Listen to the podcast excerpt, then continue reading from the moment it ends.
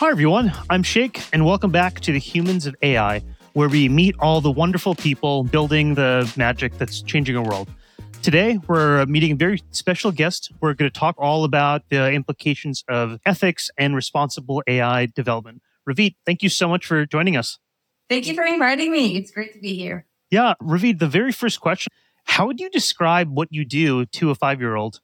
Yes, I would say I'm trying to make computers do better things for us.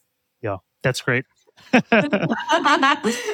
I actually have a four year old niece, so I should try it in a hurry. yeah. Awesome. Awesome. You've had such an interesting career starting in software and product management there. Could you tell us what your career story is and what were some of the inflection points along the way that led to your current focus? Yeah. Okay. I'm going to start chronologically. Yeah. My very first job actually was in tech. That's how I started my career, but I wasn't thinking about it seriously because my goal was to be a scientist. And I thought, how, how will I make the most money in the shortest amount yeah. of time? I could be a waitress, but no, I will work in tech because that's going to make me more money. so I found myself working in tech, but more like a side hustle. That was actually my introduction into the tech industry. And one of the first companies I worked in was an AI company. I didn't think about it much at the time. It was more than a decade ago. Yeah, but that's how I got started. And then I did my undergrad in physics and chemistry because I wanted to be a scientist. But yeah. as I was doing that, I realized that the questions I'm asking are not actually physics questions. They're actually philosophy questions. Hmm. I switched to philosophy in philosophy, what I was very interested in is reasoning, especially reasoning in science, because science is stereotyped to be the best kind of reasoning, right? When we mm-hmm. reason well, that's what we do science or that's a stereotype. I, towards the end of my undergrad, was actually questioning that, mm-hmm. right? What is so good about the scientific reasoning that we do? What is supposed to distinguish it from other things? This is not a science question. This is a philosophy question. It was one of the reasons that I switched to philosophy. Interesting. Yeah. And I was especially interested in values. What is the role of values in this scientific reasoning? It's supposed to be objective or something, but what does that mean? And so at the beginning of the 20th century, people, I know it sounds like a tangent, but you will see how it's related to AI. This, is, oh, this is, a great tangent, at least. yeah. Um, so at the beginning of the 20th century, in the discipline of philosophy of science, people thought that when science is at its best, what they call value free, right? Mm-hmm. So leave your values at the door leave your values to the politician. As a scientist, you're supposed to create something objective that later people could use for political purposes, but not in science. Leave it at the door. So this was the beginning of the 20th century. With time, people realized that this view of science, or for me, it's not about science mm-hmm. per se, it's more about reasoning. But they realized that no, it's not really a view that makes a lot of sense to us. And as the 20th century evolved, people realize, you know, values are actually an inherent part of science. We can't pull them out. Yeah. Um, and as time progressed, they embraced the role of values more. And I came into the scene in, in the 21st century. At that point in the discipline of philosophy of science, people were no longer asking as much whether values are part of science, but rather, given that they are part of science, yeah how do we manage them? So it's not about shooting them out. It's about identifying them and utilizing them, right? So there's a great analogy that values in science are like knives in the kitchen. Yes. If you use it irresponsibly, it's going to be dangerous. But if you're not going to use it, you're just not going to make a lot of progress. I was engrossed in this whole debate, which focuses mostly on natural sciences like physics and social sciences like anthropology, sociology. And I thought, this is great. However, what was this new discipline? The no kid in town machine learning. uh, no, we've been talking about physics for ages, but this new discipline, it's a combination, I yeah. think, of science and engineering. And I'm hearing a lot of the similar voices. It's value free, subjective. It's just math. I'm an engineer. Leave me alone. Go talk to the ethicist if you want to throw in values. Mm. And I thought, wait a minute though. This sounds awfully familiar. And actually, many of the lessons that we've learned in philosophy of science, I think, apply to machine learning too. It's not actually value free. It's a misconception and it's a harmful misconception because when people don't realize how socially political values integrate in their work, that's when the irresponsibility is going to happen, right? Because they're not going to notice They're just not going to notice. So I did an undergrad in physics and chemistry. Then I switched to philosophy because I realized my questions are actually philosophy. And then I realized that I really care about what's going on in this discipline of AI slash machine learning and yeah. the things we were talking about actually apply. So this was during my PhD, did a PhD in philosophy in Berkeley. So my first task was I want to show that the discipline is not value free. I want to show how political and social values are actually deeply integrated into what's happening in the discipline. With time, I just let the shift happen in philosophy of science. I too realized it's not about showing that the values are there. It is about managing them. That became increasingly more important to me I didn't want to just show it in a paper. I didn't want to write academic papers arguing for what people could theoretically do. No, yeah. I wanted to shift the industry in a different direction. I wanted to shift how the development and use of AI is happening so that it would first of all recognize the political and social aspects and then also act to make it better. And so I find myself yeah. here today seems the summary of your career is to question everything and get to the roots of what the values are. It's funny you should say it that way. In a way, yes. The first thing I learned to question is people who say they question everything. nice. That's awesome. On top of your current consulting work and academic research, I saw that your work with Bria, where you're working as being the responsible AI leader there. Could you share any examples of processes or ideas that you introduced that helped shape the product development processes? Yeah. Okay. So I'm going to answer this question in a more broad way. But also, maybe I should have mentioned more about what I actually do right now. So, what I do right now is a mix. In the field of responsible AI, there is a lot of unknown when it comes to what companies should actually be doing. Yeah. So, there are two ways that I'm approaching this. First, working with companies hands on. Bria, as you mentioned, is one of those companies that I work with.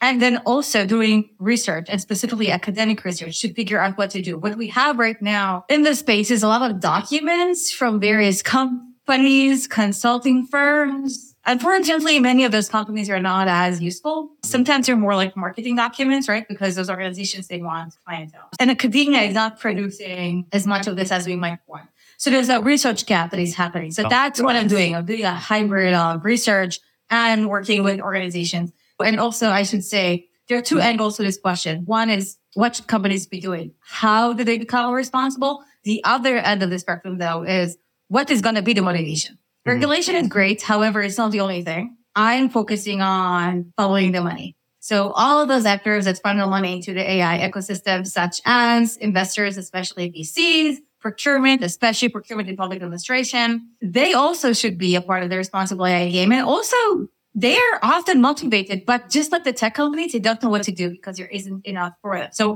mm-hmm. it's the same with that I do. It's research, right? To figure out conceptually what should they be doing and then also working hands on with organizations so that's where my answer is going to be coming from and why i'm going to give you a more general answer i think a really common mistake that companies make is they start with oh, let's put up some kind of a document. Let's write our AI principles. The problem is that we don't have any indication that implementation follows from those activities. I just finished a research study just on this. So I got some data actually mm-hmm. about what companies are doing. And we just haven't seen any evidence of this correlation that companies can start with writing those broad commitments, documents, whatever, and move on to implementing. Yeah. It just doesn't really seem to happen in practice as much. There could be many reasons for that. That's, I think, one bottleneck. This approach just hasn't really proved itself. And I think an alternative approach is to do a bottoms up kind of effort. So it could start with a team or a product or a feature, right? And try to build up. So that's one aspect of it. The other mm-hmm. aspect of it that I think is equally as important. Often AI ethics is people perceive it as some kind of like a side project, nice to have. There are two aspects I want to highlight here. One is it's a nice to have. So anytime something urgent is going to come up and something urgent is going to come up always, it's just going to be pushed aside the that's the nice to have aspect. And then the side project aspect is that it's not integrated in other things that the company is doing. It's not integrated in the business model. It's not integrated in the revenue streams, which is why it's really difficult to get buy-in. Uh, mm-hmm. buy-in from senior management and also buy-in from the actual employees that are supposed to be doing the work. And it's connected with the first point that I made. Why aren't the AI ethics documents succeeding? I'm hearing again and again from people We worked with document that we're trying to get buy-in from management and it's difficult and they're struggling to get resources. Why? I think it's because of those two reasons. It's considered a nice to have. People don't see the connection to revenue. And it's a side project. Maybe they think about it as something that the engineering team is supposed to do, but it's not related to marketing or sales. These are the things that are getting in the way, I think. So my opinion is that if you seriously want to do AI ethics, first of all, understand how it impacts your business model. Put it yeah. as a part of your business plan. Understand how it impacts all teams because otherwise it's just not going to happen. Also, I seriously believe that it does help with profitability, even though it's not maybe the main reason to do it, but it does. So if you're not seeing how, I should look into that. I would say first, figure out how it fits in your business model. It's just not yeah. going to happen otherwise. That's my broad advice. You mentioned that based on those public disclosures, there's no evidence for many companies of things actually leading to implementation. But along that spectrum, are there any companies or organizations you discovered that are making quite meaningful changes based on that? Any ideas as to what's different about those companies and the cultures there that's made that possible? Probably best to not name names. yeah, but here's a good rule of thumb when I'm looking at a company and I want to know when they're doing well or not, the first question I'm asking, what are they measuring? Mm-hmm. It's great if they have a document in which they say, we believe in fairness and anti-bias. We totally want our system to be non-biased. Great. What kind of bias Yeah. what kind of bias are you measuring? How are you measuring it? These are the first two questions to ask. Unfortunately, I'm not, given the maturity of the market right now, I'm not even asking what are you doing to mitigate. What are you measuring? When you say fair, what do you mean? And so some companies in their public documents do actually talk about that. For example, Duolingo. I live in Pittsburgh. So go Pittsburgh. so Pittsburgh is the headquarters of Duolingo. That's yeah. fine.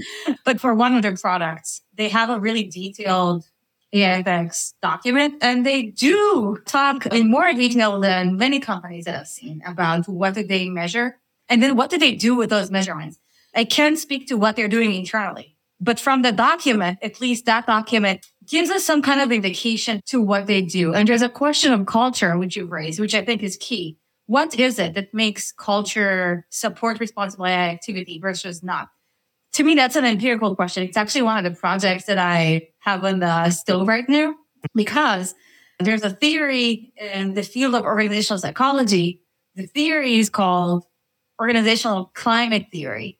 It says something that is super commonsensical. When the employees at a company perceive that some kind of facet is important, like privacy, for example, so when the employees perceive that privacy is important, that's when the company is going to do better at that thing. So if the employees perceive that genuinely the company values privacy, they're actually going to work on it. And then the company is going to improve. So this is a theory, organizational climate theory. And one of my projects that is ongoing and I don't have conclusions yet is yeah. in the case of AI, what are those things that are going to make the employees perceive that the topic is genuinely important to the company? What I can say based on our, my work so far is what is not doing that job. Hmm. The principal documents, I don't think they're doing that job. We're not seeing that. Moreover, as a part of this project, I did start already some interviews with practitioners I ask them, do you think AI ethics is important to your company? And they'll say always, yes, of course, so important. And I'll say, great. What makes you think that it's so important? What are those indicators? And often I'll hear, yes, we have a team that thinks about that. We have a document about that thing. And I'll say, great. Does it impact your work at all? Your day to day work? And they'll say, no, like it's not my job. It's someone else's job. So you see this yeah. gap. What are those factors that are going to push culture in a different way. We can, I have some guesses myself, but the reality is I do think this is something we should look into empirically in a rigorous way. So that's what I'm doing. Okay. Maybe this yeah. is unsatisfying a bit. So I'll say what I think it goes back to the measurements. Yeah. What does the company actually measure? And what are the implications of those measurements? I think I would start with that. It. Huh. Then, outside of those public disclosures, when you're doing research or advising a company, as you try to help them figure out what to measure, what are the things that you look at internally? Is it product roadmap documents and engineering things? Who are you talking to to get a holistic understanding of what these responsible frameworks should be? Yeah, okay. It's really going to depend on the company and especially on the size of the company. If it's a startup up to say 50 people, it has to be the CEO that's going to push it forward. The CEO has to be committed. If it's larger, then it really depends. It could be the engineering team. If there's an AI ethics team, it could be them. It could be the privacy team. I actually think it could be also marketing, sales, those kind of teams, because I don't think it's bad. It's good to make it a part of the business case. Sometimes those external facing teams, customer success, marketing, sales, they're the engineers of the company. So they understand if they can identify that the customer is concerned about something, they're the ones who are going to bring those priorities into the company. And then I think the effort must involve people from all of those teams that I've mentioned, right? It's gotta be the engineering, some kind of external facing team, if there's some kind of privacy, compliance, cybersecurity, whatever it is that they have, it needs to be a collaboration between all of those parties. And I think that the first step would be identify, think seriously, what are some of the risks that are relevant to you or your customers? Ask your customers, ask your investors. You can do a survey or just have a conversation with them. Identify those things that you genuinely think are important for your company values, for your revenue, identify three, say privacy, fairness, and transparency. Now you've chosen them. Ask all the difficult questions. What will you actually measure? Do not put it all on the engineering team because it's actually not their skill set, which is why they push back, right? What they often need, they'll say, give us a metric, give us something to optimize on. We'll do that. But give them something to optimize on. So make those difficult choices. When you say fairness, what does that mean? For example, which groups are included? Is it gender? Is it race? Which genders? Which races? You have to answer those questions and you have to know numerically what does that even mean? There are no obviously right and wrong choices. There are some wrong choices. It's just value decisions that must yeah. be made. Hmm. Interesting. I know that a lot of your research also focuses on just the role of power dynamics in the interpretation and development of ML and how political the process can get as you bring your own biases and viewpoints there. Within that context, what are your views on the recent AI executive or order from last week? Are there any aspects of it that you think uh, carry a certain level of bias? Yeah, that's a great question. That executive order is very high level. So it focuses most on what federal offices should be doing. Yeah. However, something that comes up frequently in the AI space is focusing on large corporations most and on smaller businesses less. That is a very important part of the dynamic. Often it's the big corporations who have a seat at the table. Sometimes they're being accused of pushing yeah. for regulation to suppress competition. And when I see some of the regulation that comes out, for example, the executive order recommends the NIST AI RMF, the risk management framework, which is, I think, the leading document on AI governance. However, when you read that document, I think it has more of an emphasis on those large corporations. It can have an unintended consequence on the smaller companies. It's not an unavoidable result. I'm actually working on a maturity model based on this that's going to be more friendly to a wider uh, range of, of companies. Yeah. Yeah, that'll be great to see. Cool. Shifting gears a bit. So there's obviously an explosion in AI tools and services and companies, and many people who are on the buying side are getting inundated with requests for all of these AI tools. As a buyer of technology at say any tech company, what are some of the questions I should be asking these AI vendors selling their tech in order for me to identify potential ethical risks? Exactly. Yeah. Love this question because I also have a product of this. Yes. Ask them what they measure. Ask them what they measure. Do not settle for whether they have ethics principles. Do not settle for whether you see felt leadership. Definitely do not settle for whether they have personnel. Sometimes they'll push back and say, yeah, we have employed all these people. Great. But what do they do? Do they just send blog posts or is there more? The best thing to start with, make sure the tool is even accurate do not assume the tool is even accurate. And if it's accurate, do not assume it's accurate for your target population because of those biases. Hmm. What would be an example of a good metric to measure? And is there any sense of acceptable benchmarks out there?